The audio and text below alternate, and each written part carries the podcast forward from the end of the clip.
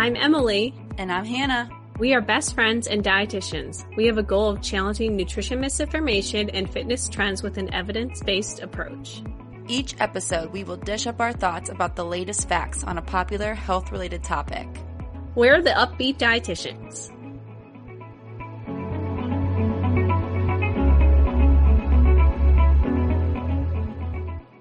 Hello, everyone. Welcome back to the Up-Beet Dietitians Podcast.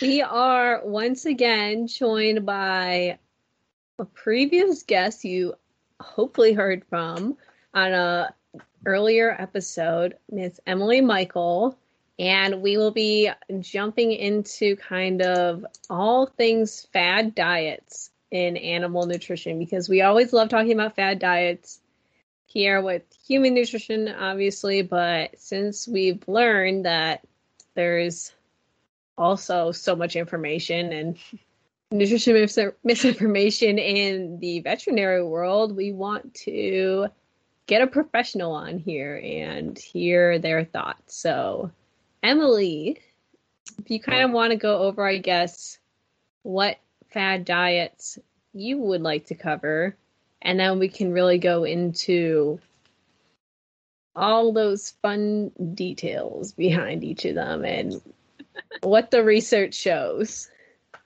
Yeah, absolutely. So, the big three fad diets, at least that I'm aware of, would be um, grain free diets. That's probably the most common. Um, raw diets, and then homemade diets and homemade diets is sort of its own category to be honest because you can have a homemade grain-free diet you can have a homemade raw diet you can have a homemade whatever diet but you kind of get the idea um, and yeah kind of like with our last episode when we were talking about sort of corporate pet food versus like boutique diets it's another thing where probably two years ago i would have said like I, I probably would have said like fad diets are entirely wrong and never do them ever and at this point, I it's it's a bit more nuanced than that.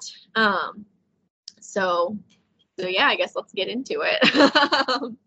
yeah, we can start off with grain free. I feel like I've heard that, that one sound, sure, That sounds so. like a very fun one. Yeah. Yeah, absolutely. So yeah, grain free is it's an interesting thing because at least to my knowledge, and this isn't actually this isn't me like quoting a study or anything. This is just me you know, living for the last 24 years, but like grain free is the first fad diet that I was really aware of in pets.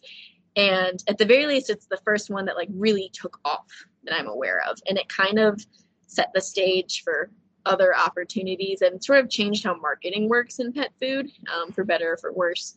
So to my knowledge, again, just anecdotally, grain free really took off around the same time that grain free human diets took off. um, because I don't have an exact year, but like, I mean, you remember like sometime in the last decade or so when we started having more research into celiacs. And at that point, grain free kind of became a fad. And I'm not saying that like you know, obviously a person with celiacs needs to have a grain free diet, of course. But all the people who would go grain free because they thought it would make them feel better or be less like lose weight, all the things you talked about them in another podcast, I know. um, but all that was happening on the human side, and it also started happening on the animal side. And to be perfectly honest, I there was no reason. It was purely just like people jumping on the hype train and uh, people assuming that if this is a good thing for humans, which is questionable, but if this is a good thing for humans, then it must also be a good thing for dogs. Um, which is interesting because you've taken two steps there. You've made the assumption that a celiac diet is good for a non celiac human, and now you're also assuming that dogs respond to diets in the same way that humans do. And not not true. Um, so yeah I, i'm not exactly sure when but sometime in the last decade we definitely saw this rise in grain-free diets for dogs and for cats. And the biggest marketing tactics behind them was people saying that grains are bad carbohydrates are bad and they were saying that um, your animal is a carnivore so therefore it shouldn't be eating grains which is interesting because technically cats are carnivores. Um, so we can get into that a little bit more in a moment. But they weren't entirely wrong. Um, like some of the things were truthful, a lot of them either weren't truthful or were just too vague um, to really interpret accurately. Um, so when these grain-free diets first started getting popular, they a lot of these companies just they took out the grain sources, which was a lot of corn, to be honest, and they replaced it with potatoes. and um, some studies showed that maybe that wasn't the most nutritionally balanced option to replace. So, like these days, for a variety of reasons, probably cost is part of it too, to be honest. Now it's less of potatoes and more of like legumes, um, like chickpeas, beans, peas, that sort of thing. And rather, and so it's still it's still a carbohydrate, which is interesting because one of the biggest claims is that you need to go on grain free because carbs are bad, and they're literally just taking out the corn and putting in a different carb. Um, but I mean, they are taking out the corn, so they're they're doing one of the things that they're saying they're doing. um, so some big names we mentioned last podcast, Rachael Ray, who is apparently a human nutritionist. I didn't know that. um, she is, I think, the biggest name in grain free. At least she was like the initial big one. Like Rachael Ray Nutrish Grain Free was just everywhere for a while, and it still exists. It's still popular, but she was like, in my perspective, she was like the biggest name in grain free pet food when it really boomed. Then there's also Taste of the Wild is another big one. Um, Blue Buffalo, but also like some of the, I think all of the big pet food brands, they also have grain free lines, which is really interesting. And we can talk about the implications of that. But like, it's not just the small scale companies, it's also Hills has a grain free, think Royal Canin is. Now I should have looked into this, but like, and Purina does. They have these options, um, and and they're not like hiding them. They're advertising them. They're selling them in stores. So, the first thing about this topic is, well, I guess there's two questions. There's is this safe nutritionally for dogs and cats, and then there's is it like is it better than having a grain diet because I think back when I was younger, I would have said it's not safe and it's not better. But these days, I'm a bit more hesitant to be so like black and white on it. Um, I have you guys heard of the the big scare with grain-free diets and heart disease in dogs? I've heard of it, but I really don't know much about it. So I'd love to hear more about it for sure. Absolutely. Krause's like, no. Yeah, I she's know, like, "No, I don't know. nothing about it. You don't have to know. okay. So the biggest thing that happened, like as long the the timeline of grain free events was like this massive boom, and all of a sudden they just sort of hit the markets. To me, it felt like overnight, but also I was I don't know like a teenager at this point, so maybe I wasn't as aware of what was going on. Um, and then also seemingly overnight, there's this big thing about like grain free diets are killing dogs and they are like making their hearts um, fail. So there was there were there was at least one study um, that was more definitive, and then I think a few like supplemental studies as well that were done by the FDA because veterinarians just across the United States noticed a trend that there seemed to be an increase in a heart disease called dilated cardiomyopathy (DCM), um, and it's the, the heart gets it dilates, it gets bigger, and then because it's bigger, it can't really pump as it's supposed to because it kind of just flubs around because um, there's now too much like stretched out surface area, and the myocardiocytes can't pump properly. So that, of course, isn't good, and it can lead to death. Um, and there was this increase. Veterinarians were noticing that it seemed like they were seeing more cases of DCM, and most of those cases were coming from dogs that were on a grain free diet we haven't really seen as much in cats, so we'll stick with dogs for right now. And so in 2018, the FDA investigated into this because they'd had enough reports from veterinarians and like veterinary councils. They did a full investigation on it was something like 30 different pet foods that all had a grain-free diet. Um, and they didn't do a study of like like when we think about studies we're like okay you give a dog the food and you see if it gets heart disease but that's not very ethical because we can't give a dog food that we think will kill it and publish it.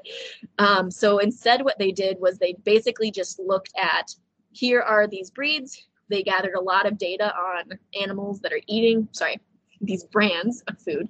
They gathered a lot of data on the animals that were eating those brands of food. And then they gathered a percentage of the animals that died due to DCM on those foods as compared to non grain free foods. So basically, they were looking for an association. And they did find an association that dogs who ate grain free foods had a higher incidence of DCM that typically led to death. It's difficult though, because basically everybody just jumped on that. Um, the grain free people didn't jump on it because that's bad, but everybody else jumped on it and said, look, grain free is killing your dogs.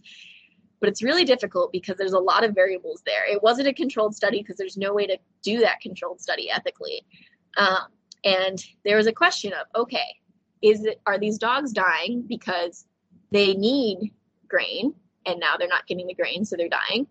Or are they dying because these diets are just bad diets because they took out the grain and they replaced it with other things. Are the peas causing them to die?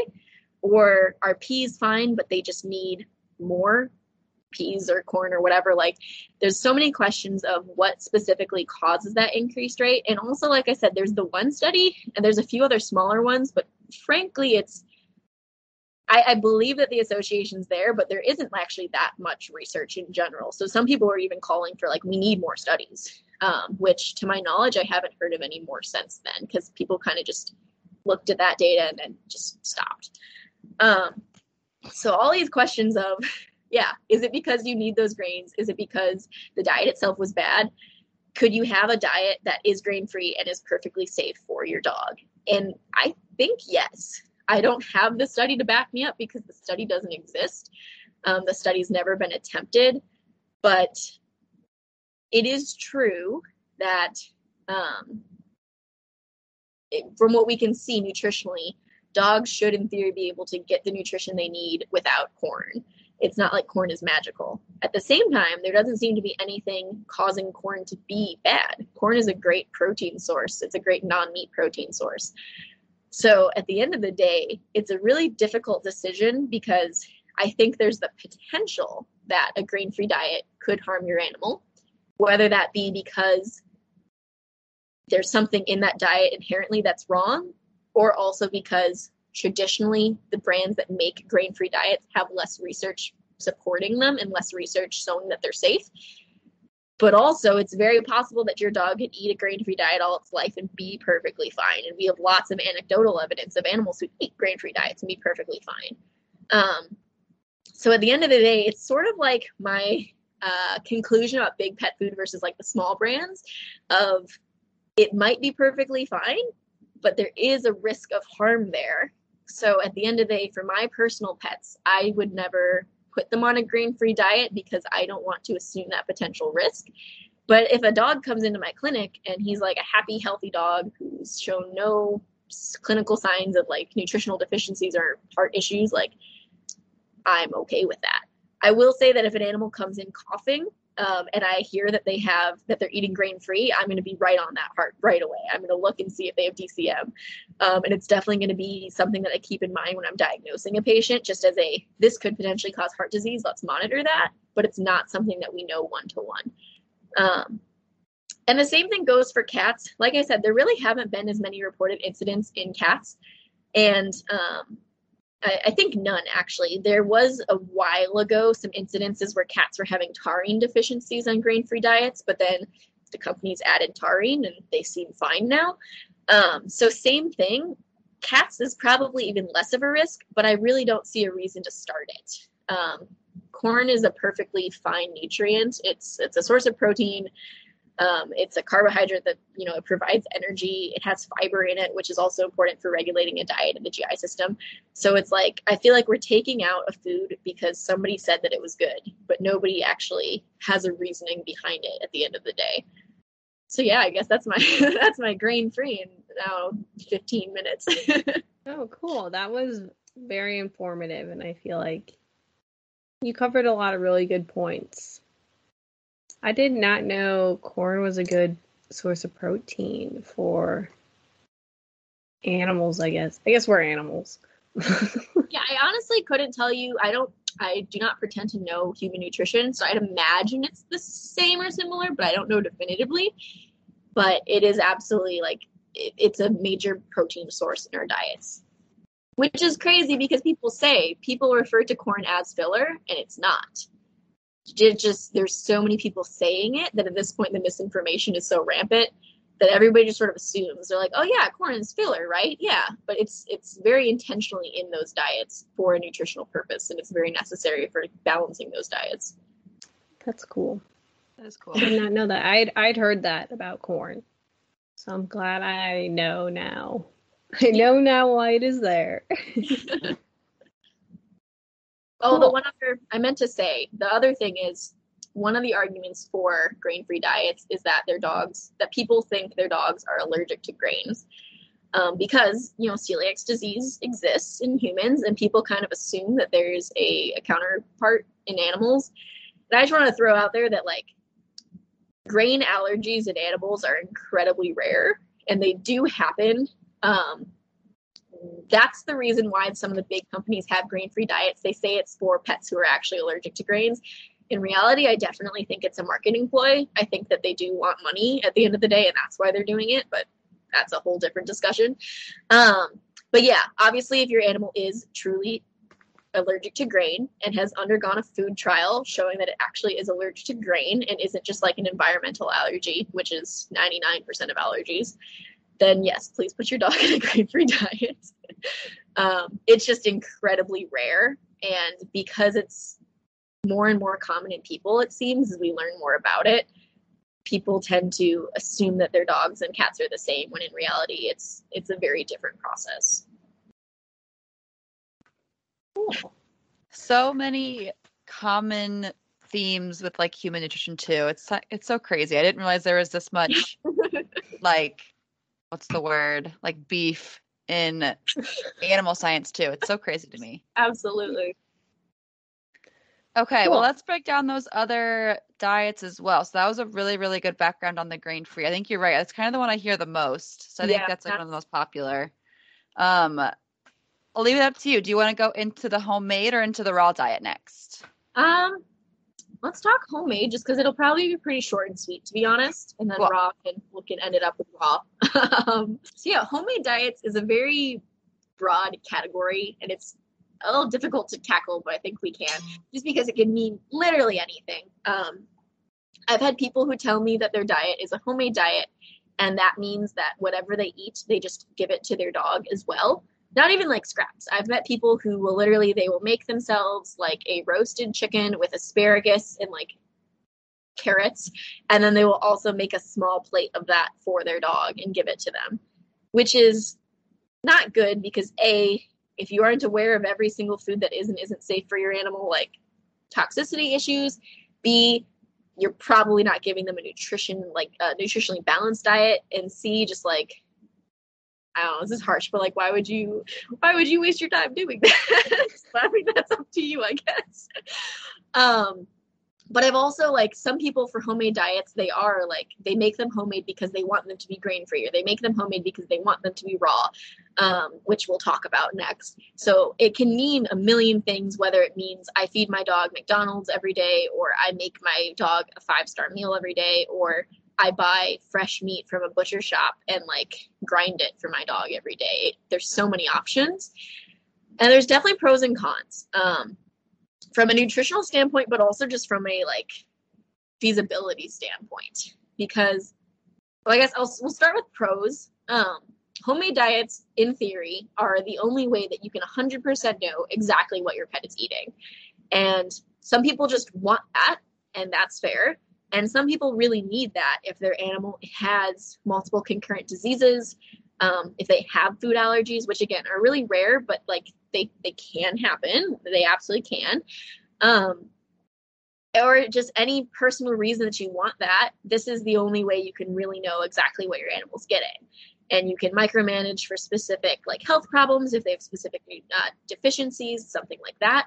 Um, also, some people will do it because certain animals, especially older ones who might have like a chronic disease process they just don't want to eat. And sometimes homemade meals that involve more like traditionally human foods are really the only way to get them to eat you know if that's what you have to do i understand that. Um a lot of people like them for more superficial reasons as well. They just feel like they look better. They feel like it's more natural. Um and they want their animal to be their child, which I understand because my cats are my children, but um, they don't, like we were saying in the previous podcast, they just don't feel good about giving their animal something that doesn't look appetizing to a human. Um, which again, to each their own. I, I think that is a valid reason to do it. If if you just want your pet to have food that looks like your food, I think you're projecting a little bit, but I think it's valid. Um, some people honestly just want bragging rights. I put that in my notes here because um, you definitely get people who do it like for Instagram, but that's I think a bit less common nowadays, which is good. And then some people will do it because they want their pet to have a diet that isn't commercially available. They want their cat to be a vegan or something like that, which those ones I'm very staunchly opposed to typically if a diet doesn't exist on the market it's because it's not safe um, and it's not healthy for your animal to eat that way. So if you're if you're making your cat a vegan don't. It is a carnivore. Um, give it some meat thank you. Even if you're making your dog a vegan they're an omnivore so they also need meat so please stop that. Um, but yeah so i mean like there are there are sensible reasons to do homemade. There are people who do it just because that is what they want and that's valid there's a lot of cons though, and a lot of them are more of just feasibility more so than nutritionality, though that's part of it as well. I think I just made up a word, nutritionality, but anyways. we make up words on here all the time, so it's yeah. okay. So, I mean, from a nutrition standpoint, it is incredibly difficult to accurately balance a homemade diet. Um, because even like commercially made diets will get recalls because they aren't balanced properly and they're causing deficiencies in animals, they're causing side effects. Like no offense to however good you are with Googling, but if a large scale company that's working with a team of nutritionists can make mistakes, like you absolutely can make mistakes as well, even if you have the best intentions. So that's the first issue. It's just, it's, it's very difficult. Some people assume that it's as easy as like, okay, here is a piece of chicken and here's some vegetables and here is like a, I don't know, some sort of like supplemental lysine powder or something I found at the store and it is so easy to accidentally cause a deficiency or like over supplement like over provide um, nutrients to your pets and both can be equally equally bad. The bright side is um, your veterinarian may be able to help you with this. It really depends because it is it's a massive undertaking to do this but also veterinary nutritionists exist and they are the ones who if you want to do a homemade diet and you want to do it properly absolutely do whatever you can to consult with a veterinary nutritionist because they are really the, the best and maybe the only people qualified to help you do that. Um, general practitioners, like I said, we get education in nutrition, but it's not nearly as complex and like as well flushed out as veterinary nutritionists who spend an extra like four years of their lives studying this. So they're the ones to go to, not us. Um, and then after that, it's really just feasibility, which for some people, they do not care. Um, some people are retired or they're stay at home and like more power to them. They have the time for this. Fantastic. But your average person, it's just sort of an unfortunate reality. They get this idea, they want to make a homemade diet, and then they they do it for like two weeks and then they just don't have the time to like constantly be making small batch meals, constantly be like grinding together ingredients. Um, and they start cutting corners. They start like making batches that are too large and keeping them for too long to save time, but then they end up providing food that isn't fresh. Um, they end up like supplementing high quality meats with lower grade meats because it was too expensive, things like that. And like all of these are things that you can, like, if you are dedicated, you absolutely can do these things. At the end of the day, though, I think in 99.9% of like animals, a homemade diet isn't a requirement. And so you can save yourself so much time, so much labor, so much cost. Um, minimize the risk of like food poisoning yourself or your other animal or your animal if you're using raw materials just by purchasing an over-the-counter diet. Um, so it's it's interesting because again, I don't fault people for doing it, but anytime I do see a client who has a homemade diet, I definitely pay closer attention to their pet to you know if they appear malnourished in any way i am more likely to recommend blood work uh, just spontaneously just to make sure that everything looks okay in there and that they don't have a like calcium deficiency or like i don't know uh, increased sodium because you put too much salt in there that sort of thing because it's just so easy to get wrong and it can be very dangerous when you do. Um, and i think also just as a last point it really harkens back i think i said last episode that most animals will eat the same diet over and over and over for all their life. Um, homemade diets, a lot of people, when they do them, they'll do the same diet or the same rotation of like meats or something the whole time, which makes sense. That's the easiest way to do it and be consistent. But if you formulated it wrong, that is how you get deficiencies and how you get malnourished animals. We appreciate that great rundown of the pros and cons of homemade animal diets. I like of saying how like I'm blown away by all the controversy. Like this is so interesting to me. I just didn't realize there was so much to this. I mean, obviously, I know it's not as simple as just like give your pet food, but like there's just so much to it. It's crazy. My mind is like so blown right now. it's a big world, and people get very heated. Certain owners will get very heated if you say. Yeah. I can imagine. Sorry. Um, Cool. Um, I think this is the diet I'm most excited to hear about. The raw diet. Our last one is the yeah. raw diet, and I am very excited to hear about this because I this is as being not a pet owner, this is the diet I have heard the most about because I've always heard your pet's a wild animal, so it should eat a raw diet. So I am very excited. yeah, me too. Yeah. Me too. No, that's good to know too, though, that maybe the raw diet's more popular now than the grain free diet. but yeah. So yeah, no, uh raw diets. They yeah, another big source of controversy and another one that I mean, I'll, I can skip to the end just quickly. I think they can be done right. I think they frequently are not done right and they frequently pose more risks than gain. Um, so, yeah, a raw diet, depending on who you ask, can come in just countless different forms because you have all the way from like your person who goes to the butcher shop and buys like a T-bone steak and just gives it to his dog versus there are many commercial companies where you can purchase um, either you can purchase like actual fresh raw meats or also you can purchase like freeze dried meats. You can purchase these little like pucks. I've seen one of hmm. my clients that i worked with um they feed their dogs these little like they look like hockey pucks and it's just compressed freeze dried meat um and it stays uh it doesn't spoil because it's freeze dried that's the main thing. And there's like a couple like supplements like mixed in there as well. So it's really all over the spectrum of what does it even mean. And whenever you have a client who says they feed raw you always have to kind of ask them because you have to know like okay does that mean only meat? Does that mean raw meat but also vegetables? Are there bones in there? Is it like organ versus is it just like like a t-bone steak? And it's all entirely different. Um and they they affect the animal differently as well. So I feel like the general vibe of raw meat is like your dog is a wolf and he needs to get back to his ancestors and he needs to eat this raw meat and he's super cool and like metal and like you're super cool because you're feeding your dog this like hmm. crazy you're feeding your wolf. food. Yeah which i don't know if you've ever seen a pug but like your dog is not a wolf. Like i don't know why people can say that and even even like big scary german shepherds that you're like okay it physically looks like a wolf. Um, we have had so many generations of domestication that at this point it's like very you, you can't argue. Your dog is not a wolf.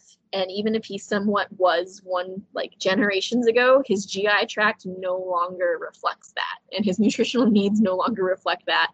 And also even if he was a wolf wolves live like I don't know, they live like three years or something and then they die. Like, and they get like parasites and like wolves aren't even really I, I wouldn't want my animal to have the life of a wolf because they get nutritional deficiencies and they starve and yeah, it's not a standard I want to aspire to. um, maybe a wolf in a zoo, I guess. I don't know. Um, so the pros that people will claim for raw raw diets, there are claims that it'll increase your dog's lifespan, that they will just generally be healthier, less likely to develop any sort of disease, depending on who you ask, and that their GI system will digest the raw meats better because it hasn't been processed. So therefore, they will have like less GI distress over the course of their lifetime. Um, the biggest like claims that they make to support this is that cooking can like alter and destroy natural enzymes and it changes the digestibility of what they're eating. The big issue on that is that there really aren't any studies to support any of these claims. I'm not aware of any studies that deny these claims either, but the fact of the matter is just there just aren't peer reviewed studies at this time. Um, it's mostly just testimonials and people saying, like, hi, my dog lived to be 17 and he eats raw, and it must be because of the food, but he might have lived that long anyways. Maybe not. Like I said, I, I'm not aware of any studies that are against it either, but like there really is no actual conclusive evidence. Um, there have been a few studies that focused only on the digestibility aspect. So not about the health aspect, not about like improved lifespan or anything like that. Um, but it specifically looked at raw meat versus kibble diets, and it showed that like raw meat were slightly more digestible than cooked meat in the form of kibble. Um, but it didn't look at like other uncooked foods, and most raw diets also include other uncooked foods like grains and starches and whatnot. So like it wasn't looking at what would be even normal raw meat diet in the first place. So again, it kind of depends. Everybody does it differently. So it's possible that they're slightly more digestible. However, cooked meat is digestible. It's taking something that is digestible and making it slightly more digestible. And either way, the average dog won't have GI distress with either of them. So do with that what you will. um, meanwhile, there's a lot of risks. It uh, that's what it always comes back to. Honestly, is people are taking unnecessary risks because something sounds like it's good. It sounds like it's exciting and new and fun. Um, the biggest ones always come back to nutritional imbalances, and this is partially because a lot of the ways that people source raw meat diets are a little bit questionable. Um, if you have a person who's just going to the butcher shop and purchasing meat and giving it to their dog, they probably haven't looked into actually balancing that diet, and the dog is probably very uh, deficient in a lot of like, you know, macronutrients that aren't present in a T-bone steak. Um, some owners do do their research and they do supplement things well, so it's like you can surpass that, but generally, if you're purely just buying meat, even if you're adding in various organ meats, it's just really common that you'll have nutritional deficiencies because you're not including other things like carbs that dogs do need because they're omnivores. Cats technically, again, are carnivores, so there's a little bit more leeway there, but it's still very easy to like micronutrients like taurine that are super important. You need to supplement them, or else they're not going to get enough of it, and not every owner does. Um, the other thing, again, back to like these sort of lesser known companies, these small pet food companies, a lot of the raw diets, to my knowledge, all of the raw diets are coming from smaller pet foods. I'm not aware of Purina, Royal Canin, or Hills doing raw diets. I could be wrong on that. Um, but the ones that I am aware of making these raw food diets, they're all smaller places that don't have the resources to do peer reviewed studies on their foods they don't necessarily have veterinary nutritionists. And because of that, again, it doesn't mean that the food is inherently harmful, but it also means that I don't have, I can't point to a study and say, this says it's safe. I just don't know. Um, in addition to that, there's just a lot of risks with the fact that you're handling raw meat. Um, all of the risks that would just be inherent as if you were, you know, just picking up chicken in your kitchen. Um, some of them are mitigated by these like freeze dried diets, but even those, there's still raw meat that's in there freeze dried, so there's still some forms of bacteria. Um, so we see a lot of cases where people will feed their dogs these raw meat diets and they'll get E. coli poisoning or salmonella poisoning. Um, And typically it doesn't impact their dogs as much, though you can see dogs with like GI poisoning because of like bacteria on the raw meat, especially if it's not handled properly.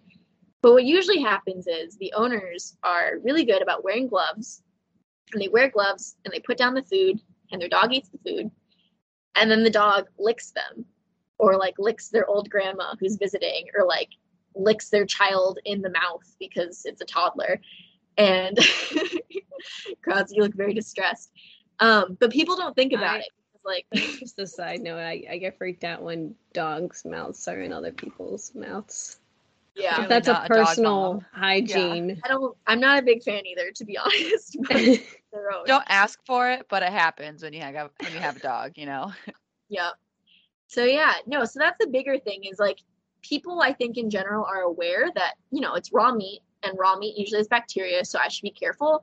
But then they sort of just assume that the safety portion is done once they've put the food down, and they forget the fact that your dog doesn't wash his mouth after eating and he doesn't wash his paws after eating. And essentially they're just a vector now for any sort of bacteria that might have been present on that raw meat. Um, which ideally there isn't any but there absolutely could be. Um, another one is raw diets again depending on where you're sourcing it from. Some of them include bones um, and especially people who make their own homemade. They're just purchasing these meats and um, they'll have like a rib in there or something like that. A lot of them intentionally add bones because they want the bone marrow in there. But the problem is in general it's not really recommended to give your dog bones even though like half of the treat companies out there want you to. Um, because dogs will choke they will break their teeth. Um, if they swallow little bits of like bone shard they can perforate their stomach. Um, and that's another just a big one that it's not even related to the nutritional content of the food but just in general it's an inherent risk in having these raw sources that haven't been processed um, that that have their accessory portions. So at this point like i said there just really isn't documentation that it's better and there's a lot of reasons why it might not be. And because of that i kind of take the same approach as a grain free even more so because grain free in some rare cases you might actually have a leg to stand on because your pet's allergic.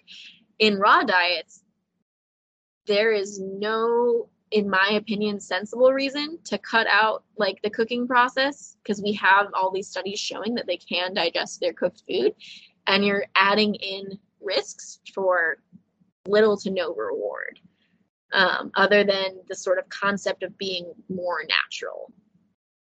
Um, yeah and i think that's that's my big take on it i know hannah you mentioned that you have friends maybe or you know people who are who use raw diets is there anything else you've heard about them or any questions you might have No, that was that was perfect. That answered all my questions. Um, yeah, I just feel like like you've really said a few times that like people who do it, they can do it well. There's definitely a right way to do it, but I think a lot of times it is, especially like on Facebook groups and that kind of thing, more so just to like seem like a better dog parent because they mm. are giving them real food, if you will.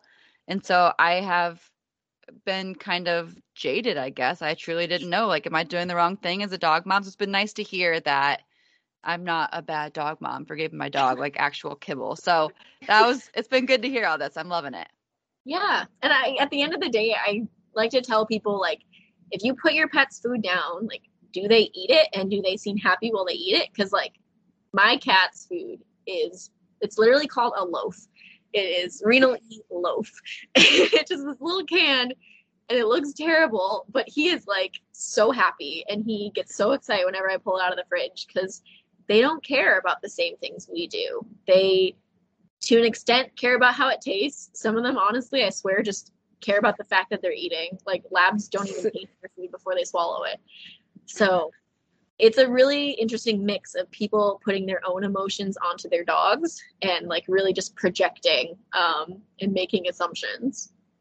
Yeah, which I totally get. Like, I obviously would do anything for my dog. So I kind of was like having those feelings like, am I doing the wrong thing? But you're so right. Like, we give Finn, we give him Hills, we do Hills, Hill Science diet, and he he loves it. Like, he just, it's food. He wants to just be eating food. So he's totally cool with having that every day. Yeah. Oh, and that actually reminds me the other thing with some of these raw and grain free and homemade, I would say. I think all three of them is some animals, we kind of mentioned, like some animals have very specific dietary needs. And like my cat has some early kidney disease, so he's on a specific renal diet. Um, I suppose with homemade, I could I could replicate that with a homemade diet if I really wanted to and took the time. It'd be a lot very intensive, but I could.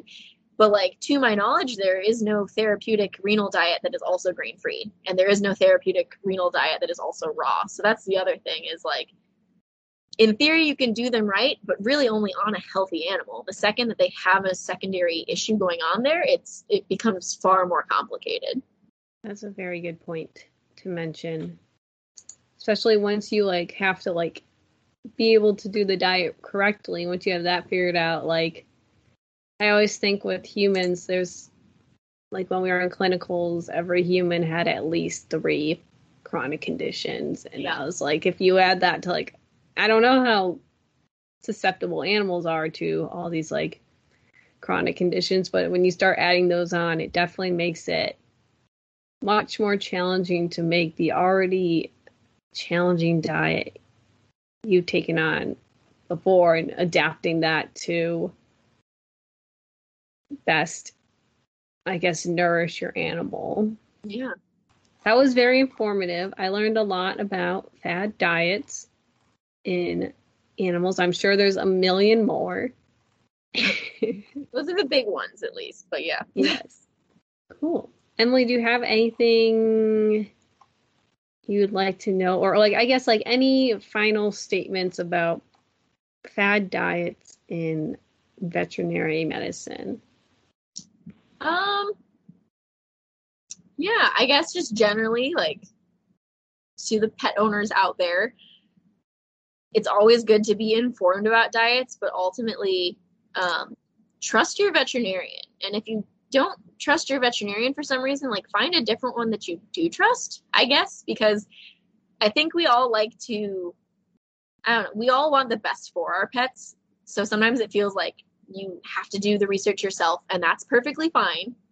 But most veterinarians have access to more resource and also just a broader background in these sorts of things. Um, so please involve them in the conversation and please be open to a discussion. And hopefully, they will also be open to a discussion because at the end of the day, like, you know, diet isn't the hill I die on with most patients, but it is really important. And if more people involve their veterinarians in that decision, I think a lot of animals would just be healthier overall. At the very least, I think there'd be fewer overweight animals, to be honest. Like, even even animals on bad diets they can still live pretty okay lives, pretty happy lives, but it can cause a lot of just chronic issues, a lot of overweight issues and things like that. And we don't want that in vet med.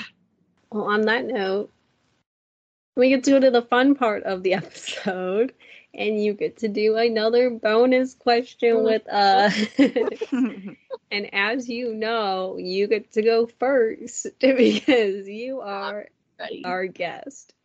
So this isn't really, I guess, I don't know how much of a debate question this, but we could make it a debatable question by saying which one we believe is best. But the question is, what is your favorite type of chip? And I guess you can you can go about this like sharing your favorite type, or if you'd like to place an argument behind why your chip favorite chip is the best chip. Either one works. This is very difficult because I don't think I have a favorite type of chip. it's like the ones that I jump between the most are Doritos and then Lay's sour cream and onion chips. Um, but they're two very different chips, and I don't know which one I'd prefer. It really depends on my mood. Um, but those are those are probably my two favorites. So if I'm allowed to say two favorites, if I'm looking for like a lighter chip, I don't know if that exists, but like a lighter chip would be the sour cream and onion, and then I feel like Doritos are heavier. no, well, you just did what I do for every episode. I never have a direct answer, so don't feel bad about that. That's how Wait, it goes every week for me. I changed my mind. It's oh, okay. I do that too. So. Wait, sorry. What'd what was that? Say? The chocolate chip. those are so good. Have you had those, Emily? Krause? Oh no, I just mean like Hershey's. Yeah. Oh, Wait, Hannah, what are I you talking? Like, Oh, oh, I thought you meant like the the chocolate covered potato chips. That is I also have- you know what? Yeah. You get you get like some ruffles, like wavy ruffles, and then you just melt chocolate chips on top. that sounds really good. I have done Really that. good. That they might be sell them like you can buy them like That already. sounds like the in perfect chocolate. combination of like sweet and savory. okay. That's my new answer. Okay. Continue. I was about to come after you for your chocolate chip things. I'm like, you know, that's not what we're asking. potato but- chip. Okay, Yes. Emily Krause, how about you? What's your favorite type? So my favorite type is, I think this is a chip. I don't. Okay, I don't even know what a chip is. This, I think this is a chip. like flaming hot Cheetos. Are those chips? Oh, I'd say so. Legally, no, but like I My favorite it. illegal chip is flaming hot Cheetos because I love hot things very much and I am weird about like if I'm in pain it's it makes the experience even better. Ew. I'm the exact opposite. I love flaming hot Cheetos. I will eat them until this is probably TMI. I'm Uh oh. until I like start like sweating. I feel like Oh. that's a pretty common side effect of flaming hot Cheetos. Oh, I But I hate- sweating Is going to be the TMI part of that, but okay. Um but I hate the red dust. That is my biggest con. I don't like how it stains my fingers for like the rest of the day. It's a rough Hannah. life. It's a rough life. I feel bad for you. Um, I'm gonna have to go with the ruffles. I just love a good ruffle. I actually have a, a solid answer on this one. I do love all chips. I don't discriminate, but my favorite probably is ruffles, especially the um the sour cream and cheddar ones. Those are so good. Wow, that was probably my easiest answer ever. there you go. Well, Well, Emily Michael, I want to say thank you so so much. I as a dog mom appreciated this so much because I love my vet, but I don't ever get just like 2 hours to ask her all my questions and learn everything about everything when it comes to feeding my dog. So, this has been so informational for me at least, and I know our, listeners are going to really like it too. So, I appreciate that so much. Definitely, it was it was a good time. Once again, let us know if there's anything else you would like to know. We can bring Emily on and have her services for mm-hmm. another episode and let us know what other topics you'd like to hear about or I guess other professions. I don't know any others for like nutrition, but maybe there is something like oh we do plant nutrition. Let's bring Plant nutrition. Bring Bobby on. Yeah, well That's a good idea. yeah. That's a really Well, good idea. the possibilities are endless, but Yeah. nevertheless, thank you for tuning in for another episode, and we hope to see you guys next week. I don't know what to ask from you all. Eh. you listen again. There is no call to action for this one. You guys will figure it out. It's fine. Yes. Cool. All right. Thanks, guys. See you next week. All right. Bye, everyone. Bye. Thank you so much for tuning in on this episode of the Up-Beet Dietitians with your hosts Emily Krause and Hannah Thompson. We appreciate you all so much for continuing to support us. In order to support us and sustain the success of this podcast, please subscribe and leave a rating and review. If you'd like to provide us feedback for future episodes and guest stars, follow us on Instagram at the Up-Beet Dietitians. Lastly, you can show us support by providing a monthly donation using the link at the end of our bio. Once again, thank you so much for listening today and stay tuned next Wednesday for a new episode. Until then, we hope you have a wonderful rest of your week.